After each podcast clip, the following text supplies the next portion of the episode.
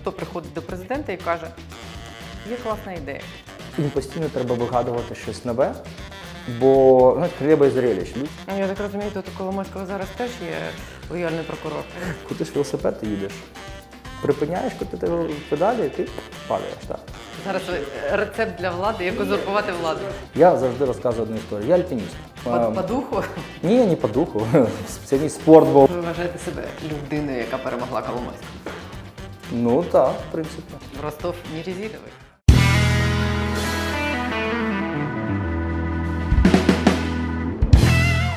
Офіс президента нарешті вніс в парламент законопроект, який, на їх думку, має вирішити головну проблему українців вплив олігархів на політику, економіку, уми і серця громадян.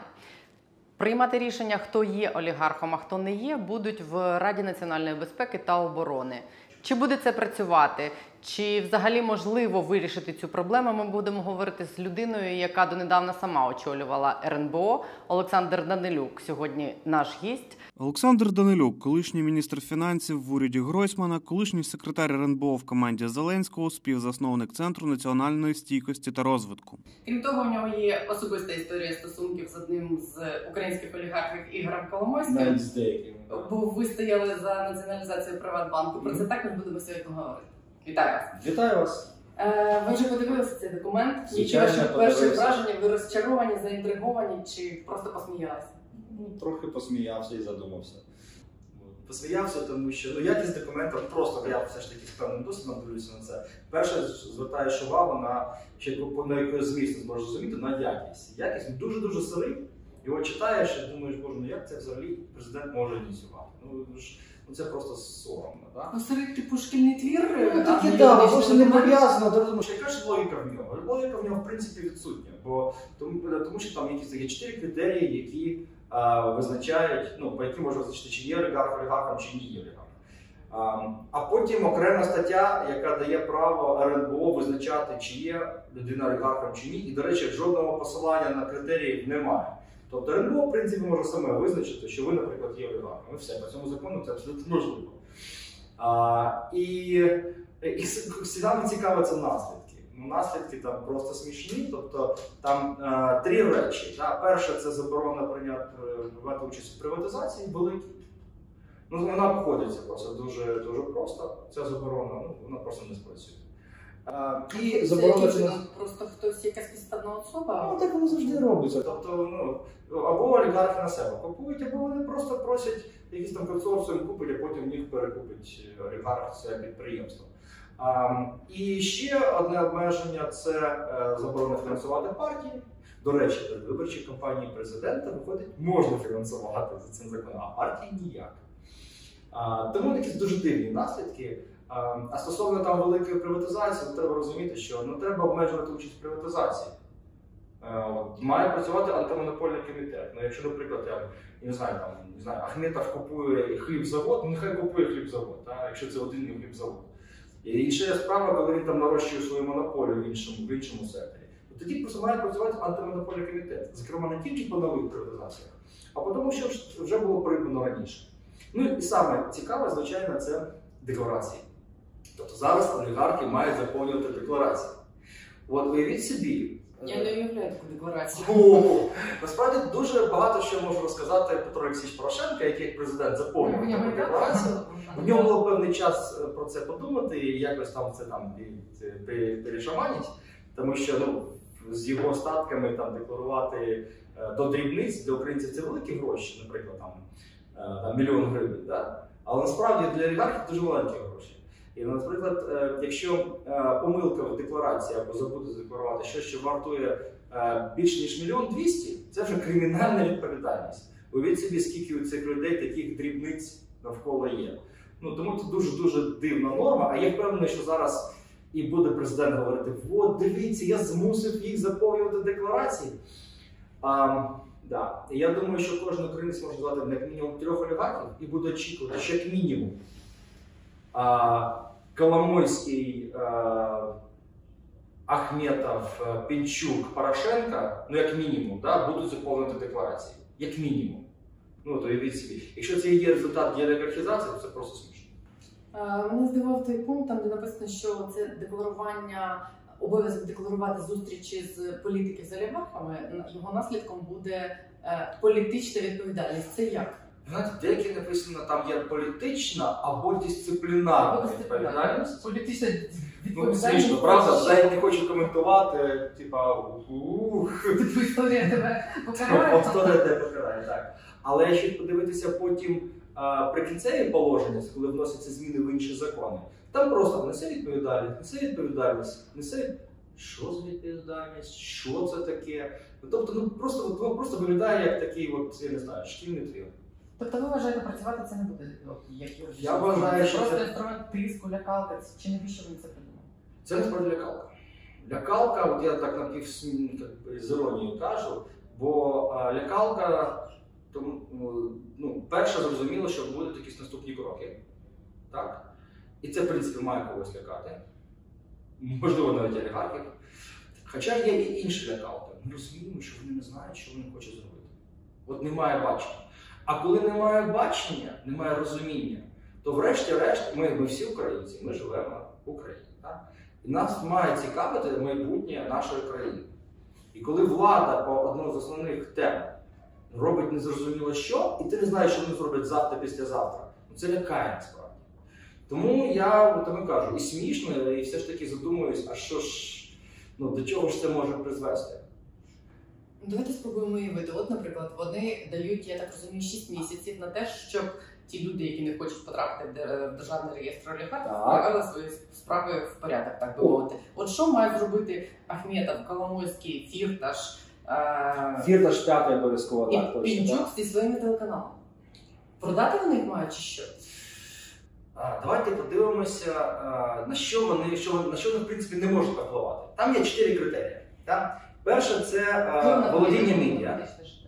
Вплив на політичне життя. Вплив на політичне життя, але так воно прописано, тобто це чотири критерії. Так? Вплив на політичне життя, а, а, медіа, Е, Капітал. потім а, вартість активів там 2 мільярди гривень. Да? Да. І останній критерій це а, контроль над монополією. Монополія. А, І має бути принаймні 3 з 4, щоб він вважався олігархом. Так, абсолютно так. Цікаво те, що насправді от, два останніх, тобто людина, яка просто має дуже багато грошей, але не має вплив на монополію, вона в принципі може собі дозволити тоді або впливати на політичне життя, або фінансувати медіа. Так? Ну, Дуже дивно. Тобто виходить так, що ем, а якщо ти просто володієш монополією, невеликою там якоюсь частинкою, але у тебе немає, наприклад, там. е, Там 2 мільярдів гривень там е, а- активів, тоді теж не багато що можеш собі дозволити. Ну дуже дуже дивно насправді.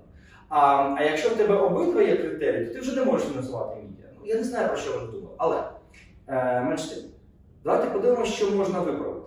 Наприклад, е, участь у політичному житті. Якщо подивитися, що підпадає під ці критерії, зокрема, там є таке, така умова, як фіна, фінансував, тобто в минулому, Політичні, Політичні партії, мітинги. демонстрації, щось таке. Да? Ну всі ми якимось чином, наприклад, я там робив внесок е, в 19-му році, в 19-му році на підтримку одного кандидата в президенти.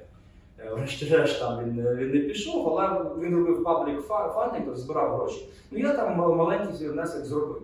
Там деякі партії маленькі внески я робив. Маленькі, просто підтримати громадські ініціативи, наприклад. Ну це вже вважається, що я фінансував політичну діяльність. Будь-яка там підтримка Майдану, наприклад, да, це теж політична діяльність. І вона була в минулому. І це ніколи вже неможливо поміняти, бо це минуле, його не перепишеш. Цей параметр вже неможливо поміняти. Я думаю, під цей критерій багато хто підпадає. Да? А, потім е, персональні активи. Е, ну, тим, кому повезла і ця сума більше ніж 2 мільярди гривень, ну що вони мають з цим зробити? Якщо, наприклад, вони, вони їх продадуть, то вони ж очікують за це отримати гроші. Ну, Тобто, в принципі, в принципі, активи да, від цього не зменшаться, правильно? Тільки якщо вони комусь подарують ці е, активи. Теж, в принципі, цей параметр неможливо поміняти, правильно? Залишається володіння медіа. Ну тоді доведеться продавати медіа. Питання, кому вони будуть продавати? Ну, хто, за цей час. хто виніс стільки грошей, щоб купити телеканал, не знаю, Україна чи один? Ну, Це Тож навіть трошки інше питання. Да? В кого є гроші, щоб потім субсидіювати ці канали, бо вони всі збиткові, дотації. Да? Тобто треба ж ну, ці суми треба платити. Хто, хто купить, щоб це е, підтримувати далі. Зараз абсолютно інший тренд. Е, зараз медіа підбирають ті самі чиновники, зараз сидять зараз в кабінетах. Вони е, накопичили вже потрошки від корупції гроші і купують зараз медіа потрошки. Ну, фактично вони стають новими олігархами. Але зараз якось так не підпадають під цей закон або напряму, або через те, що вони мають вплив на РНБО. Да? Оце дуже цікавий тренд. Взагалі, коли подивився цей законопроект, це про старих олігархів. Оце вони всі погані, а ми класні. Да? Ну, я дуже, от ще мене лякає, що за 10 років, на який це закон да, е, розрахований, е, деякі люди, які зараз дуже наближені до президента Зеленського, вони на корупції накопичать достатньо активів, накупують собі медіа і просто стануть новими олігархами. І оцей процес дуже важливо не пропускати нам всім. А, Тому що дуже добра влада, що вміє зараз робити, вони в цьому майстра спорту точно. Не в боротьбі з коронавірусом. Відволікання уваги. Тобто створення щось таке, ну можливо сказати, як картинки, так. Тобто є картинка, от, і от, от ви маєте повірити в це. Ви маєте повірити, ми боремося з олігархами. Вірте в це. А нарешті не звертайте увагу. Тільки починаєте звертати увагу, вам якесь щось нове починає штовхати. От вони в цьому дуже дуже дуже прості. Від чого вони відволікають нашу думку увагу? Вони Від відсутності якогось реального покращення? Так, я думаю, що це основне. Бо вони розуміють в те, в те що ну, там, люди ж ну, краще цього не, не стали їм жити. Так? І, от, наприклад, я от саме слідкую за, за рішенням РНБО, тому що ну, я дуже добре розумію, як ця структура має працювати. І тобто, перше рішення було по, а, по ем, Медведчуку, закриття каналів. Ну, ця історія всім сподобалась. І, до речі, вона мені теж сподобалася. Але я хотів продовження історії. Тобто, перше, що ми зробили після цього, і от тут і я, і мої колеги, там, Руслан Рябошенко, було Клімкін. Тобто я постійно там, ми писали, зверталися до Генеральної прокуратури, робили це публічно абсолютно. Вивели санкції проти Медведчука і Косака за фінансування тероризму. Продовжити справу про тероризм. Де? І тут навіть же не питання в тому, що ми намагаємося комусь допомогти. Ні, я хочу, щоб людина, яка відповідає за цих плівок, та ми бачимо, до чого це призводить, так? яка відповідає за війну, понесла за це відповідальність. Знаєте, що відбувається після цього? Після цього ми тиснули, тиснули, тиснули. Нам відписувалися Генеральної прокуратури, е, вони ж очікували, що там ми раз запитаємо все. Вони сказали, що там типу ще не готові. І ще раз, вибачте, ви приймали санкції, рішення. Да? Тобто, у вас, тобто у вас мають бути докази. Що після цього робить генеральний прокурор і глава СБУ на спільній конференції? Посміхаючи, в них немає доказів. Це нормально взагалі. Тобто, ну тоді просто помовчіть, бо вони самі розвалюють справу. Та, вони самі допомагають Медведчуку. Ну, я цього не розумію. Це про що е, говорить? Про те, що я би хотів, щоб після такого рішення були якісь наслідки. А що після цього рішення? Відбувається наступне рішення. І там вже виникають питання. Борються з контрабандистами. З нульовим результатом. Ну, тому що санкціями РНБО не побориш контрабандистів. Да? Особливо, коли ці санкції готується СБУ, яке кришує контрабанду. Мені от цікаво було в 2019 році, я говорив про президенту, коли він там типу, зразу призначив, що от там СБУ має боротися з контрабандою. Це ж смішно. Чого ви проти мене? Ну, звичайно, саме так і є. От. Ну так Але... само, як з грами в законі. ми- розумію, що вони там їх кришує МВС, мабуть. А далі поїхали інша історія. Тільки от про контрабандистів поговорили, нуль результатів. Ну, поки от, от буквально зараз треба до це відповідати, раз нова ініціатива. Боротьба з ворогами в законах. В законі, так? А, я впевнений в тому, що це справа МВС. Тобто санкції для цього взагалі не потрібні. От мені пояснювали, от там заарештували в Дніпрі. Так а за що його зареєстрували? За санкції? Чи там справа? арештувати його до цього. В тому, в тому то і питання. Да? Тобто мені здається, що це от така от саме малюночок, які от починають створювати от таке от якесь ефемерне РНБО.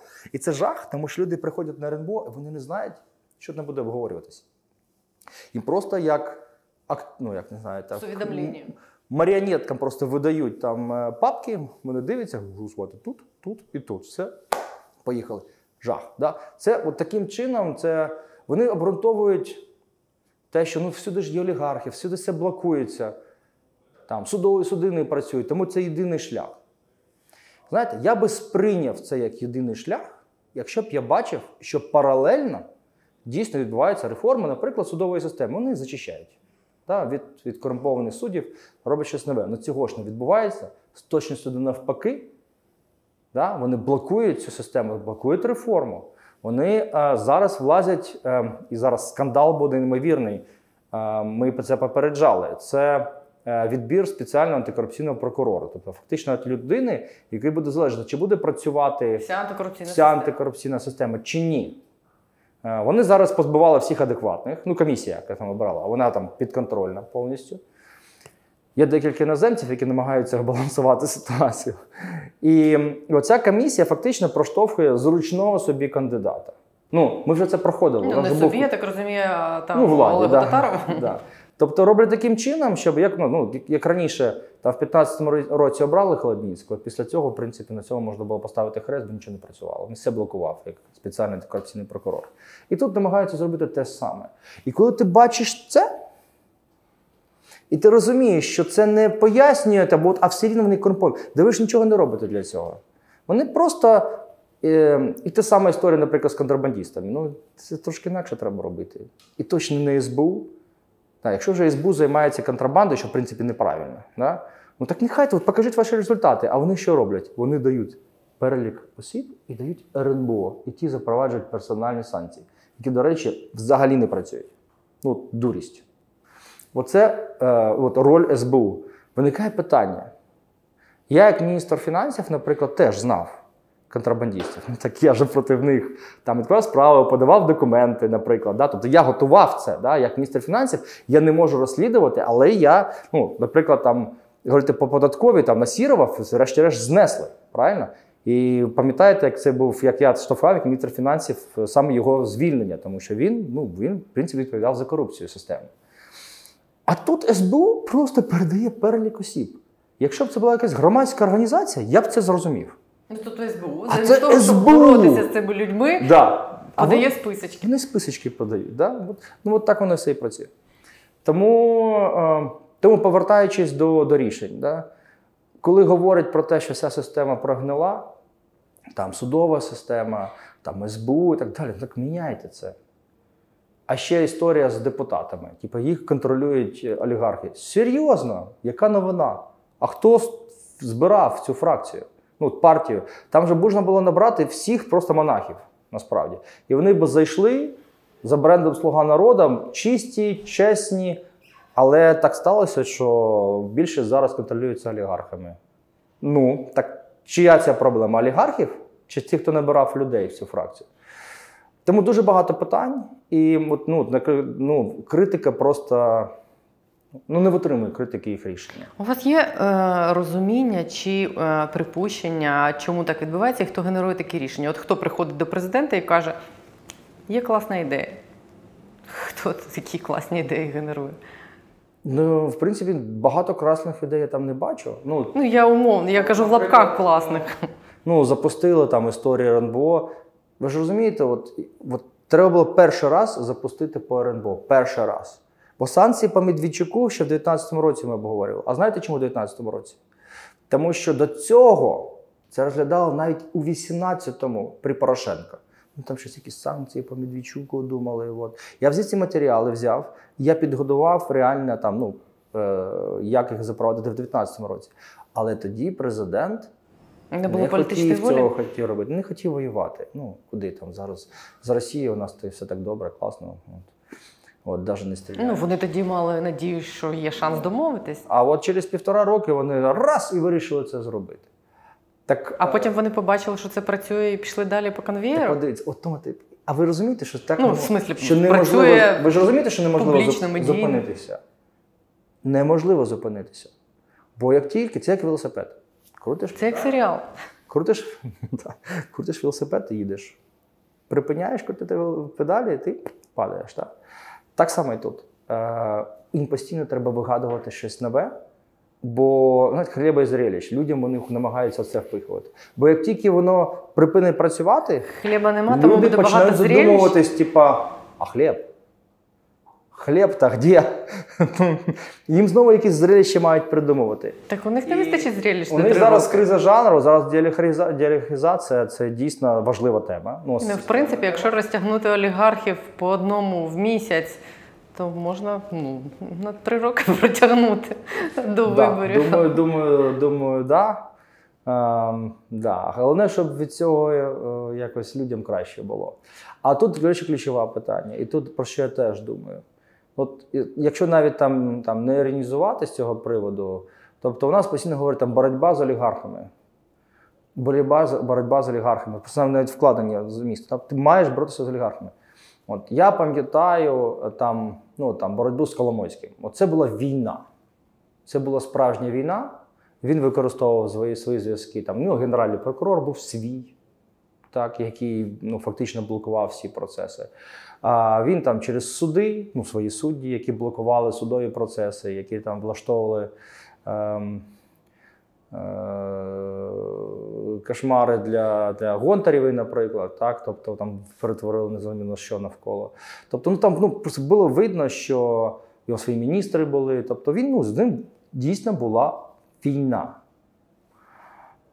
А якщо говорити просто на олігархат, то врешті-решт треба розуміти наступне: що боротися правильно, але одне є питання: за що ти борешся? Якщо ти борешся за своє власне его, що я от такой, і от так от воно і буде, да? а, а і не пояснюєш, а що від цього українцям, бо українцям потрібно, щоб країна була успішна, економіка зростала, так? соціальні стандарти е, покращувалися, і країна ставала вільною. От, нам потрібні інвестиції. От тоді я розумію, навіщо боротися з олігархами. Але я думаю, що такий формат навіть і олігархи готові сприйняти, тому що вони від цього теж виграють. Саме гірше, що може бути, це коли ти просто борешся Заради боротьби. заради боротьби, да? і програє насправді і економіка так піде в піке. Да? І е, ну, єдине, що на певний час можна якийсь там рейтинг підняти. От така боротьба точно українцям не потрібна. От, от точно не потрібна. Ключове, що ти будуєш. І тут є цікава характеристика Зеленського. От я отак, в принципі, ну, то я оцінюю. Пам'ятаю, з чим він йшов у 19-му році, ще коли навіть був перехід від Голобородька до Зеленського. А, тоді, ну, от, що я бачив? Я насправді бачив а, можливість того, що саме він може розпочати певні процеси, на які інші- інші не здібні, да, не здатні. Чому? Через те, що він не був, не, він не був пов'язаний з системою. Ну і не розумів, напевно, до кінця, наскільки це йому взагалі під силу змагатися з такими людьми. Ну, так, типу, страху. розумію. Він ще не усвідомлював, наскільки це ну, небезпечно і важко, наскільки можна відгризти у відповідь. Да, да, да, да. Тобто тоді, от, ну, тоді я як вірив е, насправді, да, що ну, це можливо, якщо правильні люди будуть навколо. А зараз я бачу, що він, в принципі, здатен ламати. І, до речі, це не обов'язково погано. От. Ну, деякі речі треба ламати. Але я точно бачу, що він не здатен нічого будувати. І це є, ну, це є факт, це має бути абсолютно. Знаєте, от приходить до вас така бригада блін, головорезів, да? і ти розумієш, що це не про те, що там за дітьми послідити, це інше завдання мають.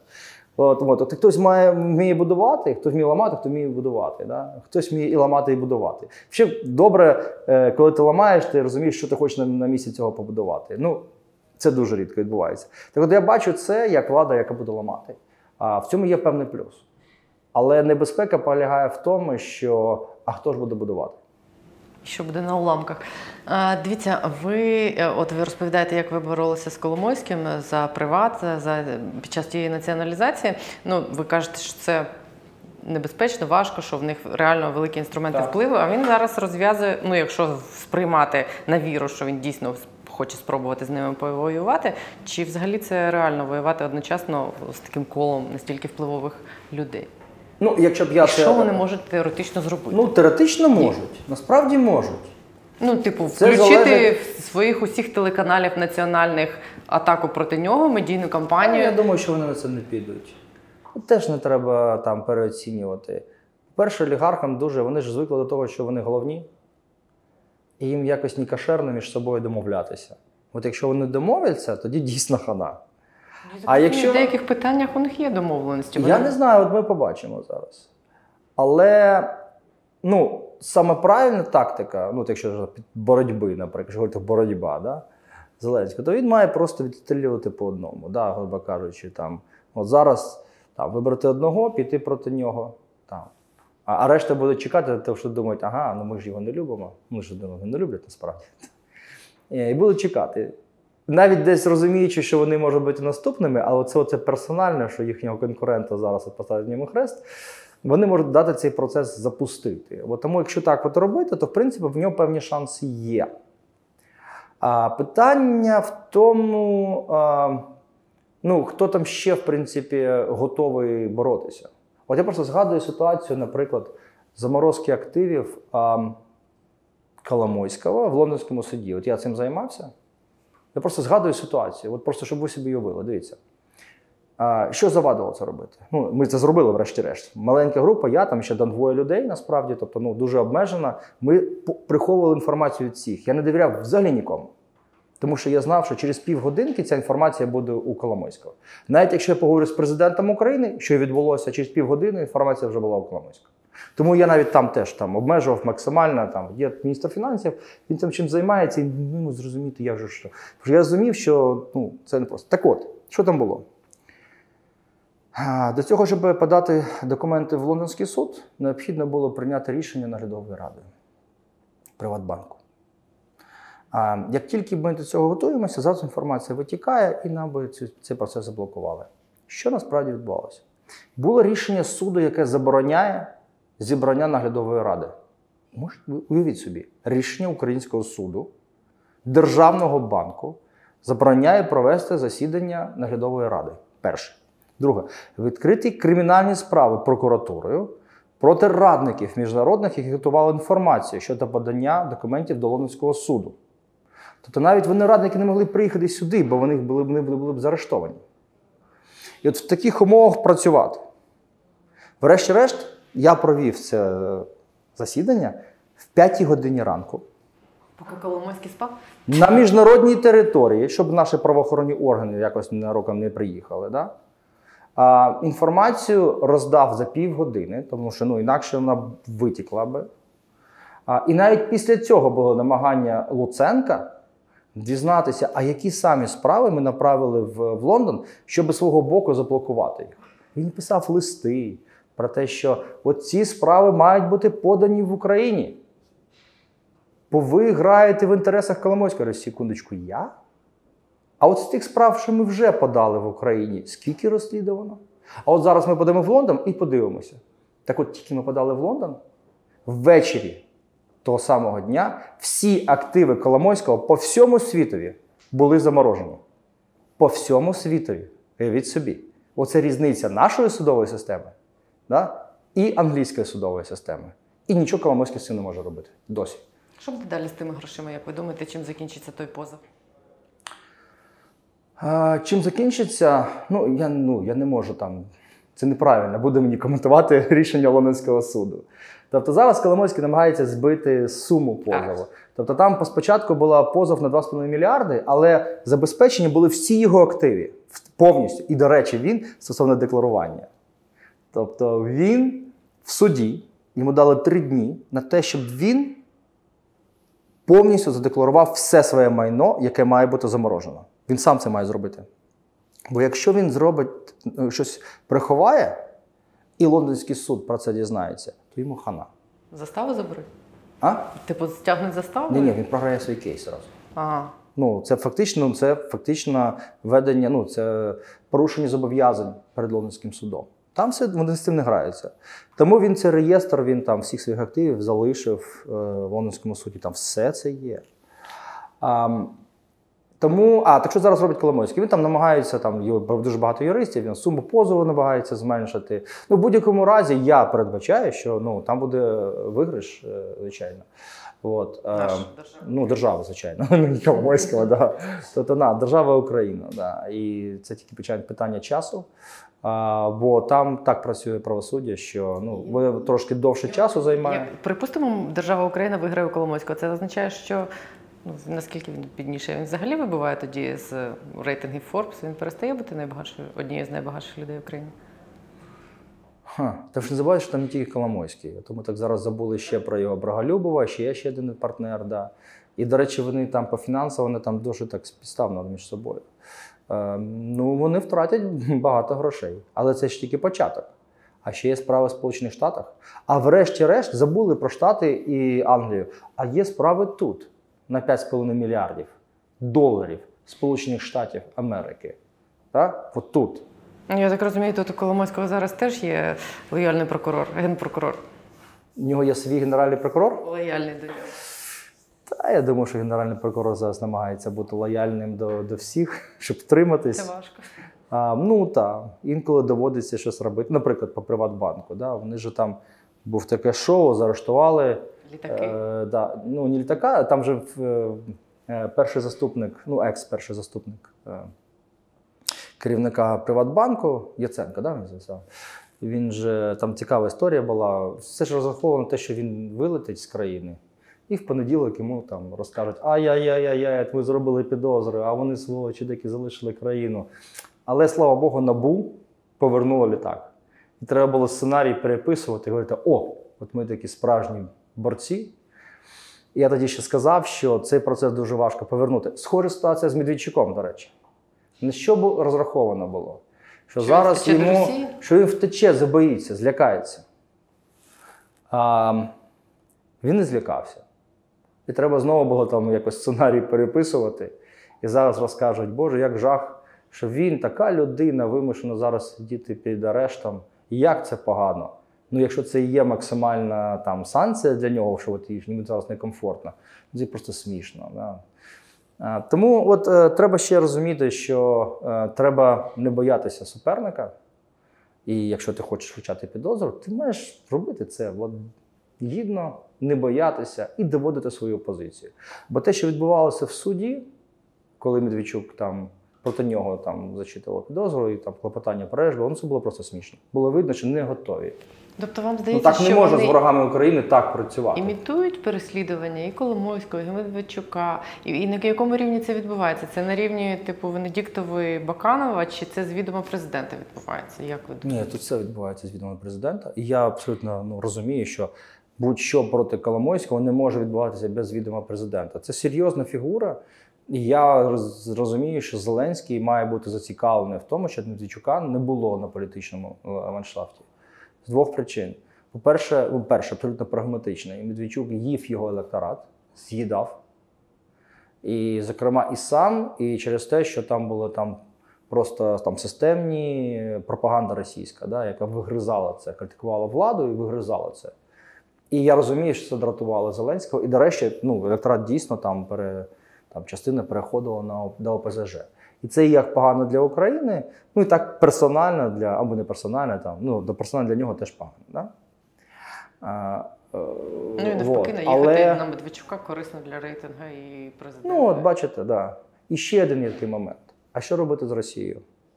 От рік вже пройшов після, ну той момент, рік пройшов після сам, після нормандського. Потрібен план Б. Треба щось план Б, там ВГДЖЗ, да, БГДейка. Ну, от, ну от то це було логічно, тому що ну, без цього б Росія почала би. е, Ну, якщо ти мовчиш, нічого не робиш, ну тобі хана. І вони вибрали такий крок, як Медведчук, і як відповідь і Росії, і, зокрема, і трошки там власний рейтинг підіхтувати вгору. Вдалося, молодці. Чому це не впливає на людей? Чому досі рейтинги такі високі, якщо ну, в Людям принципі, це подобається? Ну, людям картинка, подобається шоу. кіно. Так. Ну, людям подобається шоу. Ну, політика, вона така, вона не цікава. Всі там, особливо патріотичні е, гасла, вони, люди в них втомилися. Тут шоу. Тут справжнє шоу. От зараз от президент, от уявіть, собі, я думаю, який в них план. От давайте, якщо зараз, ну хтось, я не знаю, то хоч трошки слідкує за політикою, запитайте людину, наприклад, там, що вона зараз пам'ятає, от останнім часом зробив Зеленський. Вона скаже: Медведчук, контрабандисти, вори в законі. Дорогами. Дороги, да. Ну, дороги. От що можуть назвати. Те, що, наприклад, там з контрабандистами нічого не було, вони ж не розуміють цього. Бо їм про це ніхто не каже. Да, і вони їм просто настільки голосно кричать про те, що от була боротьба, що сам, сам факт боротьби він фіксується. А ну не всі ж стикаються з контрабандистами. Бо проблема контрабандистів, врешті-решт, це надходження до бюджету. А це має хтось людям пояснити. А хто зараз це буде робити? Позиції зараз немає. Ну, немає позиції, реально. От. Схожа ситуація з, з ворами в законі. Абсолютно та сама історія. Ну хто їм пояснить, що за цим стоїть? Вони, але вони знають, що Зеленський боровся з, з е, ворами в законі. А зараз з олігархами бореться. Він назвав Ахметова, Пінчука, Коломойського, Порошенка олігархами. Ну, назвав. Що? От. Але тут людей це фіксується. Це як от, от елемент боротьби. Ну, результати. От. Ну, щоб е, змушувати людей далі продовжувати задовольнятися однією лише картинкою, лише одним кіно, потрібні там гроші, так? Тому що рано чи пізно відсутність якихось там змін в економіці позитивних розвитку, вона ж ну, типу, вплине на бюджети. Грошей не буде вистачати на те, щоб забезпечити, мені здається, якісь базові потреби навіть. Вже зараз говорять про секвестр бюджету, можливий. не буде секретарем. Ну, але я так розумію, грошей від МВФ ми теж не отримуємо. Рано чи пізно фінансові проблеми люди Отримаємо. мають відчути на своїх кишенях. Отримуємо Тільки гроші. це вплине. Отримаємо. Отримаємо. Ви щось Просто- знаєте?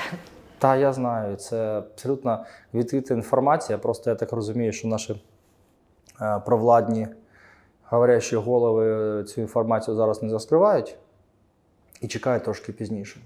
Справа в тому, що МВФ цього року робить крок. А він роздать, роздасть гроші, гроші всім країнам операції. Це не по програмах. Тобто, ну, завжди ЕВФ як працює. Є програма співпраці, є умови, виконали, отримали гроші.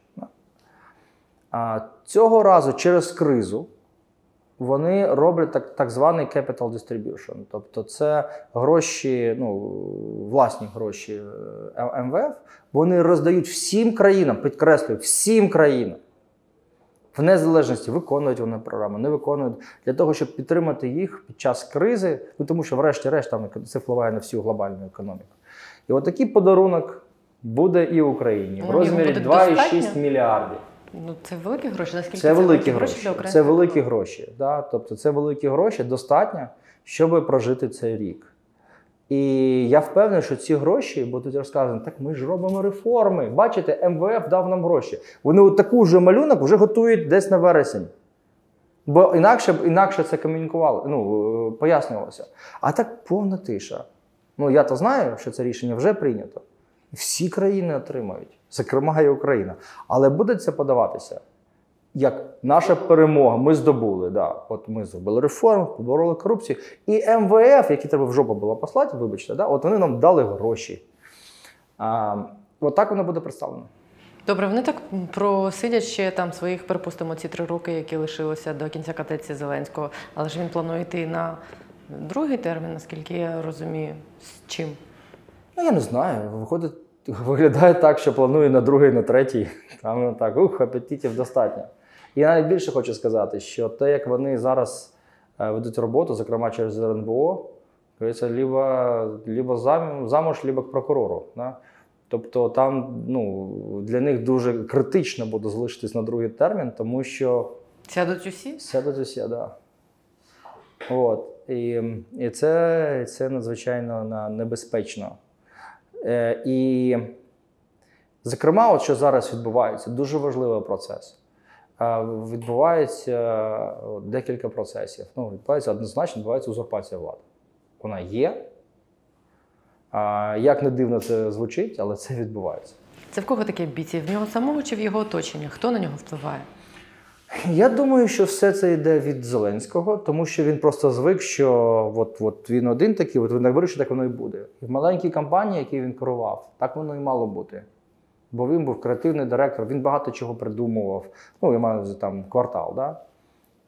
І робив там якісний продукт, який подобався дуже багатьом людям. Вот. І зараз просто масштаб набагато більший, а так, в принципі, теж медіапроект. А, а методи лишились ті самі? Звичайно. І, е, і зараз, якщо подивитися, Ви думаєте, то він сприймає країну як великий медіапродакшн і взагалі оцю свою я роботу? думаю, що він. Да, я думаю, що він саме так і сприймає. Ну, а тому що це працює. От дивіться, от просто виходити говорити правду, ну нікому не потрібно. Ну, люди не- ну, вони не звикли до цього. А він їм продає, от, Мрію. він їм продає те, що вони хочуть побачити. Да? І в правильній обгорці, і, і з правильним тембром голосу, і з правильним. От все побудовано. І, на і головне, що зараз поруч з ним команда, ну, з кварталу, яка вміє це робити. Писати сценарій. Ну так, да, і реалізувати потім їх. Ну, вміють. І це, в цьому вони молодці. А е, є там люди, які вміють е, робити якісь е, речі для того, щоб змінювалися якісь процеси в країні? Лишились ще? Мало, мало. І ці люди вони не мотивовані. Чому вони не мотивовані? Через те, що Це не потрібно? вони розуміють, що. Ну, я вам поясню, як це от, ну, виглядає. В принципі, дивіться, наша країна ніколи, ну, з моменту незалежності, ніколи не була у такій ситуації, коли влада концентрована, настільки вона концентрована. Тобто, у нас така система влади, яка мені, до речі, теж не дуже подобалась, коли такі так звані там ідеальні баланси, коли нічого не можеш зробити, тому що все блокується різними гілками. Да? А, а зараз все концентровано максимально. І я зараз дивлюся вже на нашу конституцію. Я намагаюся продумати, а от що зараз оця група людей, яка фактично зараз керує всім, що вони далі будуть робити?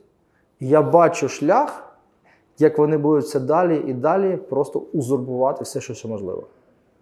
І зробити таким чином, щоб на наступних виборах, ні на парламентських, ні на президентських, ніхто навіть би не сунувся. І у них є на це інструмент.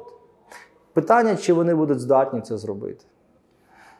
Дійсно, в холодильнику більше грошей не буде, але буде все більше і більше е, з- зреліще називається, та видовище. Е, Стосовно того, чи залишилось там люди чи ні, дивіться, дуже важливий момент. Уявіть собі якогось міністра, який вирішив щось таке корисне зробити. До речі, це корисно не зовсім може бути популярним. Це означає, що все навіть не починає, бо тобі хана. А якщо воно популярним, то хто отримає е, медальки? Слава. Так? А потім, от як того самого міністра, просто через деякий час просто зільють. Де мотивація працювати? Щоб в історії залишитись? Ну ні. Люди ж йдуть в політику, зокрема, і те, щоб ну, вони від чогось відмовляються, та, щось отримують, от, що ти йдеш туди? Навіть ну, чесна людина, якщо зробити якусь реформу, вона нічого нічого не отримує, тому що ну, вся слава йде туди. А, і, а якщо ти зробиш помилку, ну хана. Ну, зільють і навіть і не, не згадають. От такої лояльності немає до команди. Ну, ну до, до тих, кого вони наймають, як вони називають, наймають на роботу. І Ну, тому туди потрапляють якісь проходімці. дивіться, от я от, таку річ хотів ще сказати. От я один раз якось згадував, а, і сьогодні мені теж в голову прийшла. От сам, сам підхід слуги народу. Розумієте, саме просто людям проштовхнута була ідея, от це слуги народу. Ну, а як до слуг ставляться? От Це неважливо. зневажливо, так? А зараз в такій ситуації тут, тут не слуги треба. Тут треба давайте виберемо тих, хто насправді впорається з цими тими проблемами. Не будуть малювати картинки, да? а впораються з цим. Оце точно не слуги. Давайте найкращих оберемо. А зараз найкращі не хочуть йти. Вони не хочуть, бо вони там отримують тільки руйнацію власної ну, репутації, як мінімум. Ну і вони бачили, як звільняли Рябошапка, як звільняли уряд Гончарука. Абсолютно. А уявіть собі, що зараз потім, якщо ця, людина ще стає членом РНБО, і він ще розуміє, що в'якнути не має права, і що, що через 5 років його будуть наздоганяти. От, за що? І ну, це виглядає дуже мало, скажімо так, е, цікаво для людей. Ну, Ну, ви тут говорите, мабуть, і про власний досвід. Ви не жалкуєте про те, що ви взагалі в цю історію попали? Чи ви там з ними працювали? Що ну ви по суті доклалися до того, щоб надати їм такого образу, що вони такі ліберальні, продвинуті, Ну, якщо, що якщо біля Що них такі, як додати, ви. Що значить додати е, там образу такого? Ну там Ну, є коли з'явилися біля нього є- виряби, є- шапка, там ще Ну, хтось, от, їх почали сприймати всерйоз. А ми такі і є. Тобто ми ж нічого не придумали. Ми такі А вони є. вас по суті використали. Ну, що значить використали? Да? Ну, тобто, я в певний час, наприклад, от, те, що міг, я зупинив певні процеси. Ну, наприклад, Коломойський реально там збирався повернути собі Приватбанк. І Зеленський був готовий це зробити. Вони готові були збити е, керівництво Національного банку, щоб це собі там прочисти шлях. Вони там намагалися домовлятися з, з Джуліані, в них якісь інші траки. Я все ж це, у мене було своє бачення, я це ламав. Так? У мене було своє бачення, як воно має бути. Дивіться, яка ситуація? Є завжди позиція сидіти десь в стороні і критикувати. Да? Я для себе зробив вибір підтримувати Зеленського. Помилка, не помилка, ну, історія покаже. Да? Ну ви б зробили це вдруге? А, чи зробив би я це вдруге? Ну, давайте ще дочекаємося ще третьої, четвертої серії а, м- з плівок Медведчука. От, і ви ж розумієте, це теж була інша реальність. Тобто, я, ну, я, я ж це теж відчував. Тобто, знаєте, мене були цікаві такі історії, коли я там не хочу назвати прізвища колег по уряду. Коли мені задають питання, типу, Саша, а що ж таке відбувається? А чого тебе так там трамбують в Верховній Раді? Там, що таке? Ну ти ж там людина президента. Там. А я кажу: дивись, я міністр фінансів. Те, що я бачу, мало хто бачить. З тим, що я вони, вони просто багато не знають насправді, що відбувається. А я бачив дуже багато. Да? І я просто для мене було питання: або я мовчу і роблю свою роботу, або я починаю воювати. І якщо я воюю, я не можу воювати з усіма, я маю вибирати певні ну, війни. І я дуже багато бачив. Я... І все було, до речі, публічно. І на Сіров він же не сам на себе працював. У нього були люди, з якими він ділився. Да? І, і ну, таких історій купа було. Тому я не хотів, щоб ну, попередня влада залишилася. Ну просто не хотів. Тому що я думав, що вона буде гіршою ну, то в другій каденції. Ну, взагалі, вся- весь комплект. Так? А, я хотів, я, я завжди да, я хотів за я хотів насправді е, хотів зміни. Як, до речі, і зараз я хочу зміни. Да? Ну, дивіться, ми в ямі.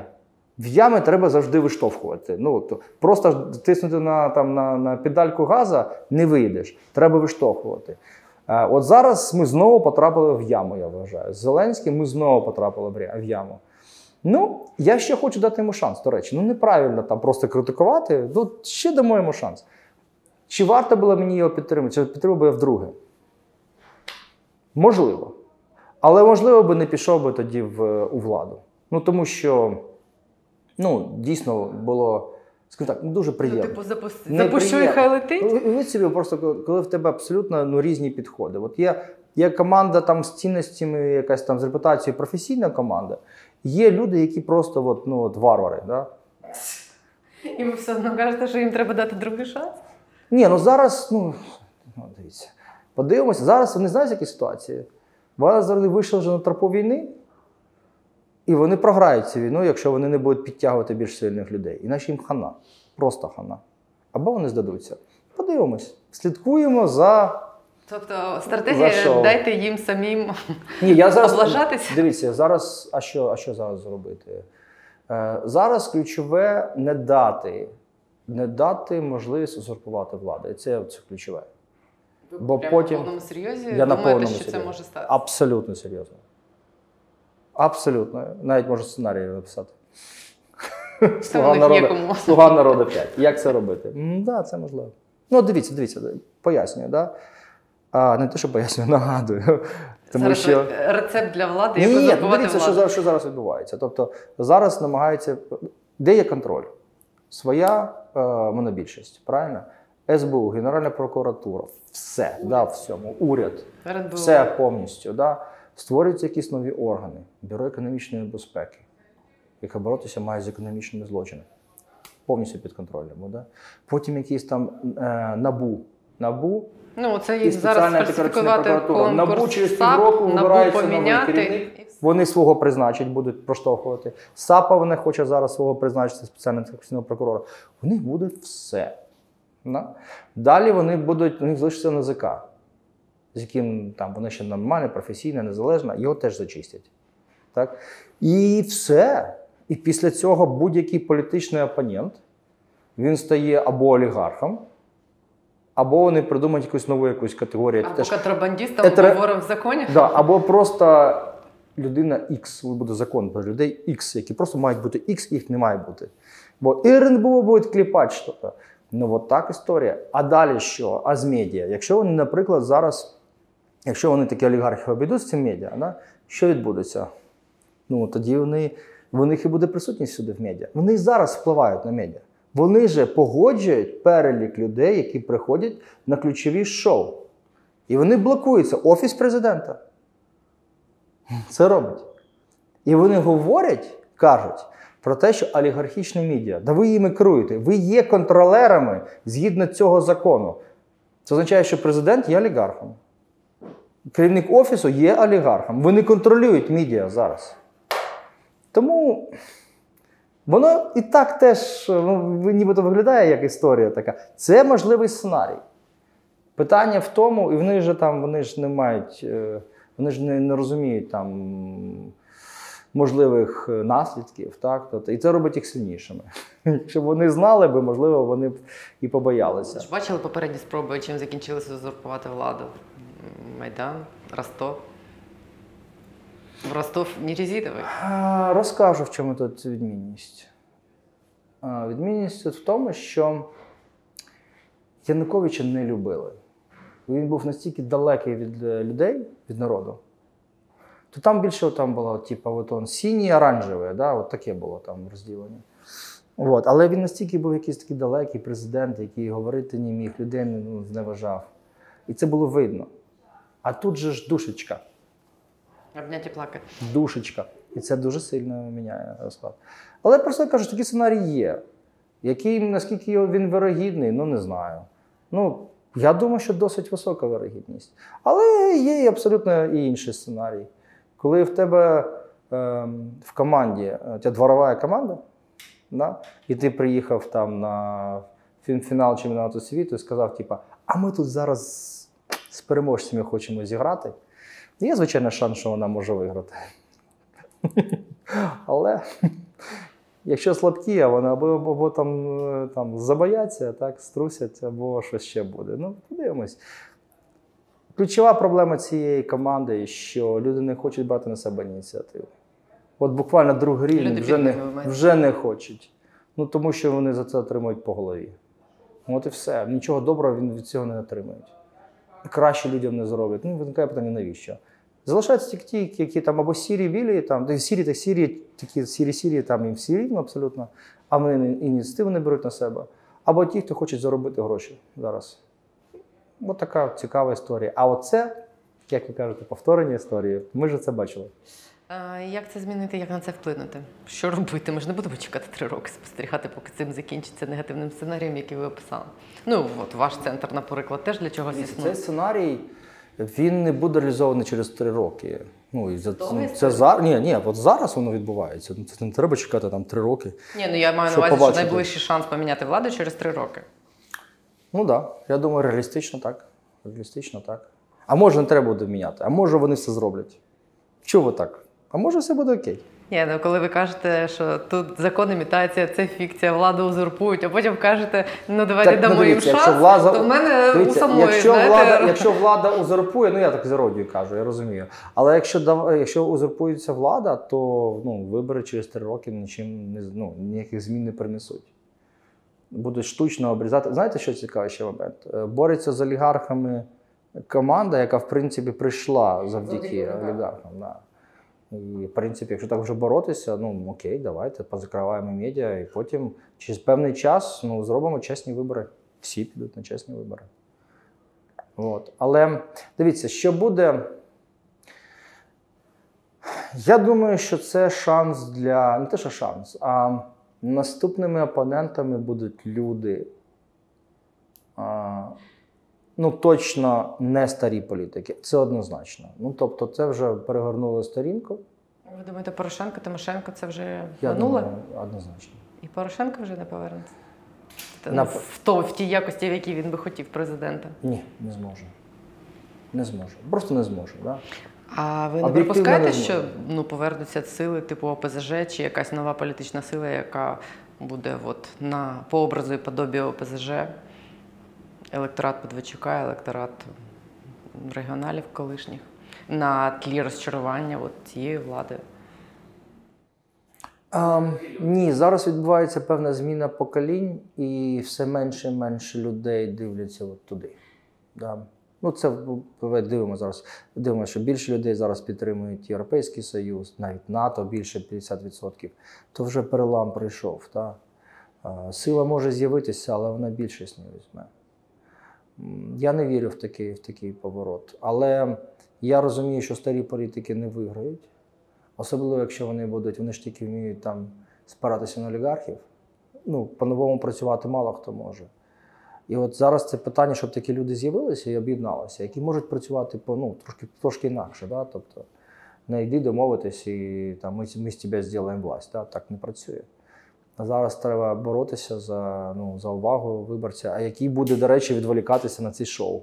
Ну, непросто буде. Дуже непросто. Ну, те, що ви об'єдналися з Русланом Рябошапкою і з Павлом Клімкіним, да, це якби рух в тому напрямку створення політичної сили в майбутньому. Ем, Ну, скажімо так, це однозначно е, рух в тому напрямку, так? але наша мета, е, зокрема, і запустити процес, який дозволить е, от це зробити. Це не не означає, що там, там всі троє з нас будуть в політиці обов'язково. Ми просто в цей момент розуміємо, що ну, люди мають побачити, що от на фоні всього того, от, ну, має бути якась там трошки якась, хоч якась альтернатива, навколо чогось можуть люди збиратися. А, і наше завдання це насправді збільшити, побудувати команду, а, яка там здатна бути цією альтернативою. Е, І там, можливо, вони самі підуть в політичне плавання. Але ну, ми зараз просто не можемо. От кожен з нас, щоб було зрозуміло, тому що мені не цікаво взагалі ніяк да, повертатися у владу самому. От чому? Тому що в мене вже було там достатньо посад. Да? І на цих посадах мені доводилося боротися. Ну, вже скільки років? Е, 15 в політиці? В полі... Що таке політика? Ну, коли ви прийшли в, в державний сектор, ні, взагалі. Ну, а це тоді не політика, тому що ну, я там, наприклад, був там радником прем'єр-міністра з економічних питань Ханурова.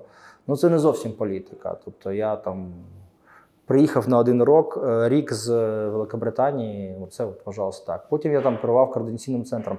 Теж не політика, в мене немає політичної відповідальності. Я ніколи не був політиком, тому що в мене не було.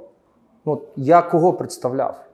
Ну, тобто я був міністром. Ну, добре, ви коли ви там працювали, А ви були просто бюрократом? Це дуже важливо. Це от називається технократ. Да? І я не хочу бути технократом. Я не вірю в технократів. Тому що уявіть собі, от мене призначили міністром фінансів, фракція БПП. І вона ж не І голосує з за цього ваші ж самого дня да, мені або якусь ерунду намагаються впіхнути, да? а якщо я це не підтримую, мене збивають. Обливають мене брудом, е, намагаються мене звільнити, не голосують мої закони. Ну, це, я скажу вам так, не те, що ну, не зовсім приємно. Да? А ти просто розумієш, що ну, да, ти міністр фінансів, да, в складні часи, часи. Але а на кого ти спираєшся? Ні на кого абсолютно. От то, чому я, наприклад, два роки попрацював, тому що це дуже просто. Прем'єр-міністр з президентом ніяк не могли домовитись, от, е, як би їм поміняти міністра фінансів. Тому що кожен хотів свого людину мати, а тут є Данилюк. От, і якщо там, наприклад, раз, а чи буде в мене достатньо голосів, щоб просунути свого, от тут два роки отак от воно все відбувалося. От я точно такого не хочу. Да, я хочу, щоб в майбутньому люди, які там прийдуть, стануть альтернативою, і Зеленський не має, до речі, боятися цього. Ну, врешті-решт, якщо він думає, що він там буде єдиний, єдиний такий розумний в цій країні, ну це шлях ні в куди. Да? Я би дуже хотів зараз побачити і там інших людей, інші альтернативні проекти. Можливо, бути на базі нашого, можливо, хтось ще. Ну я хочу побачити альтернативу. Бо від цього мені нудить просто.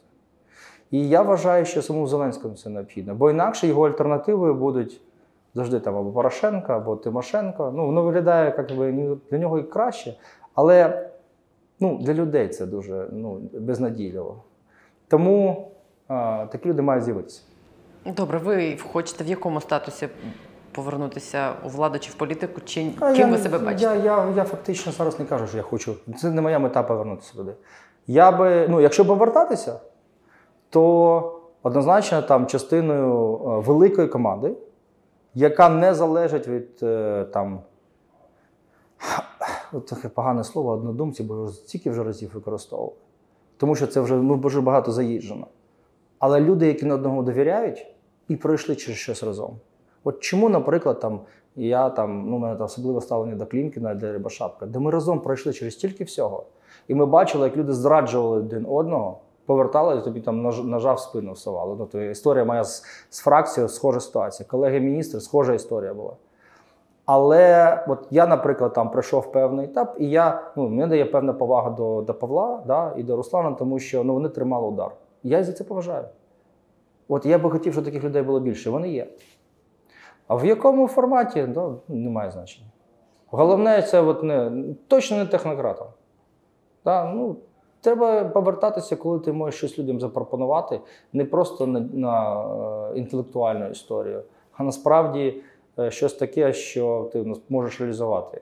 А для цього потрібні люди, велика команда. Ну от я власне Дуже хотіла наостанок запитати, а що би ви запропонували, що би потрібно було зараз зробити якихось, не знаю, три головні речі, щоб е, Кому? кардинально змінити ситуацію в країні. Кому зробити? Я не знаю, кому не ну владі. Припустимо владу. Припустимо, ви влада. Навіть не буду говорити. Дивіться, от, я завжди розказую одну історію. Я альпініст. От. Ну, Я, По, по духу, Ні, не по духу. Це мій спорт був. От, до речі, буквально місяць назад мені зробили там операцію, бо я там вже скільки, там, 10 років не, не ходив в гори. І в мене остання травма зробив трошки ваги, набравшися. От. Але я пояснюю, є такі, знаєте, в мене аналогія, коли ти йдеш на якусь там, повертаєшся з важкої гори, ну так, складна. Да? Ти повертаєшся вона там, там високої категорії, і тобі йде на гору, ну, на зустріч йде група нова. А, от уявіть собі, що ви бачите, що ця група там не підготовлена. Вони вам кажуть: а скажіть, будь ласка, а, а от там, от як нам пройти? От, от, от, от. І якщо ти їм розкажеш як, то ти потім відповідаєш за те, що з ними відбудеться. Бо вони просто не здатні цього зробити, вони не готові. І потім їхні там смерті або травми будуть на твоїй совісті. Ти можеш сказати, типу, ні, там завал, дороги немає. А якщо професійна команда, ну тоді можеш сказати, як там. От саме тут, навіщо говорити тим, хто не, мож, не здатні впровадити? Вони просто все рівно будуть робити по-своєму. От дивіться, от в мене була позиція по ситуації з Моторсіччю. І я пояснив. Я цим займався в 2019 році. Дуже складна геополітична історія. Я їм прописав рецепт. Не зрозуміли пару колонок. З партнерами жодним поговорив. Все готово. говориться. Будь ласка. Всі рівно зробили по-своєму. З американцями схожа історія. От просто не хочу. От тут не питання до влади зараз. Тут насправді от ключове питання зараз: що робити тим людям, які хоч, ну, бачать е, своє майбутнє як альтернатива. А про це ми можемо поговорити пізніше. Що ви вважаєте своїм найбільшим досягненням за ті роки, які ви працювали на державу, скажімо так? Ну от мені це вдалося. Чим ви пишаєтесь? Так? От я це зробив, і, і, життя прожито не дарма.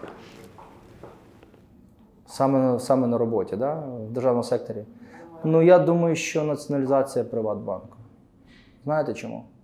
А я просто бачив, як цього боялися люди навколо. Звільнялися, з Національного банку звільнялися. Хтось там ну, постійно уникали. І от у нас, врешті ж ти розумієш, що ти маєш це зробити. Не через те, що я там мене щось таке персональне проти Коломойського. Я просто розумію, якщо це не буде зроблено, буде просто ну, тотальний колапс фінансової системи в Україні. Ми в 2016 році тільки почали вилазити от з цієї кризи падіння економічного, яке почалося після війни. І це було просто би катастрофа. І ти розумієш, що проти тебе і олігархи, і канали, і, і, і, і Генеральна прокуратура, і інші правоохоронні органи. Тому що ти розумієш, що ти просто в кільці, але ти маєш це зробити. Оце це перше, і тоді, до речі, тому я так і ціную тих людей, які були поруч, зокрема з Національного банку. Да? От я просто поважаю таке. Я дуже не люблю тих, хто струсили і втікли. Да?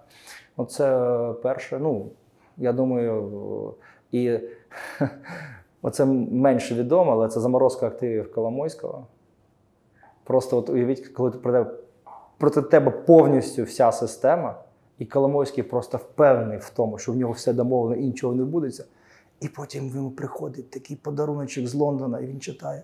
О! І він навіть не міг повірити, що це зробив міністр фінансів. У нього всі претензії до Порошенка. Та як же ж так? А от він навіть не міг повірити, коли у нього все, все було продумано, але він сильно не міг це зупинити. Ось такі дві речі. Тобто ви вважаєте себе людиною, яка перемогла Коломойського? Ну так, в принципі. А ви з ним особисто коли спілкувалися? Ну, звичайно. Я проводив перемовини по щодо націоналізації Приватбанку. Звичайно, зустрічався. Я зустрічався по черзі. У них була така цікава практика. Вони, і мається Боголюбов і Коломойський власники, вони ніколи не бувають в країні одночасно. В Україні у них є правило. Ніколи. Це така підстраховка? Підстраховка, да. І тому один тиждень перемовини з Коломойським, другий з Боголюбом. З Коломойським Боголюбом вони там намагалися міняти ролі. Хтось поганий поліцейський, хтось добрий. Це було важко? Це було страшно? Це було, ну, скажімо так, е, я б не сказав, що мені було дуже страшно через те, що е, я вибрав стратегію певну да, для перемовин, яка ну, не треба було боятися просто. Ну, тобто, фактично я міг сказати, окей, добре. Добре, націоналізації не буде. Якщо банк зараз крохнеться, да, у вас кримінальна відповідальність, і ви нікому нічого не поясните. Тому для того, щоб уряд ще його націоналізував, да, досить що там розказувати якісь там дурниці, вимоги. Ви ще маєте мене переконати, що ми маємо зробити це. Да? Бо я не власні кошти вкладаю, а кошти платників податків. Ну, ось такі певні були такі цікаві. В чому полягала ще складність? Це в тому, що поруч сиділи юристи, тобто у нього команда була, у нього ж ну, грошей достатньо, щоб сильну команду. А я не міг цього зробити, бо з боку держави ніхто не хотів. Боялося. Просто боялося. Я бачив, як ця команда просто готується для того, щоб в майбутньому е, заганяти. І Коломойський мені якось сказав: ти вже який там міністр, якого я бачу ну, там е, за своє життя, може, якось подумаєш про майбутнє. І я розумію. Звучало як погроза чи як пропозиція? Це звучало абсолютно, ну, це як погроза, а, ну, когось, когось це лякає. А я, до речі, про це подумав, і я хочу сказати, що так воно і є. Що після цього, коли процес завершений, ти сам на сам. Да? От та ж сама Гонтарєва, да? Ніхто тебе не вона, захистить. вона сама, сам, сам, вона робила свою роботу. Да? А зараз вона має там, ну, проти неї якісь суди, проти неї е, там спалили їх е, будинок, е, машину сам на сам. Е, мене теж були подібні історії. Е, у- з моїх колег, з міністрів, там спалили дві машини теж. Люди відходять і більше не хочуть повертатися в політику. А зараз запитаєш людей, як вони ставляться до політики, ненавидять їх. А я знаю тих, де які просто гідні. Да? Ну, от вони просто не, ну, неправильно до всіх ставляться таким чином. А, і я би хотів, щоб вони повернулися в владу, але ніколи це не зроблять. Не хочуть. Тому що вони мали такий от поганий, поганий досвід. А знаєте, кого більше всього люблять і поважають як успішних? Не ті, які щось робили, йшли на якісь там, е, ну, щось намагалися змінити, а які просто сиділи. І писали в Фейсбуках. Я реформатор або реформаторша. Я зробила раз, два, три, чотири, п'ять, шість, сім. А я там то-то, то-то, то. А от я з собачкою, а от я тут от з законом десь поруч. От таких реформаторів оскільки. Тільки я би їх поруч навіть не хотів бачити. Тому що для того, щоб дійсно щось змінювати, то має бути команда, яка не боїться, і один одного буде підтримувати. Це ключ до успіху. Я бажаю і вам, і всій країні, щоб в нас реально створилися такі умови, в яких могли народжуватись такі команди і щось дійсно змінювалося. Народжуватись команда. Окей, да, сподіваюся. Дякую. Бо якщо просто народжуватись люди, то це буде дуже нескоро. Вони ще мають підрости. Так, дякую вам. Дякую вам за розмову.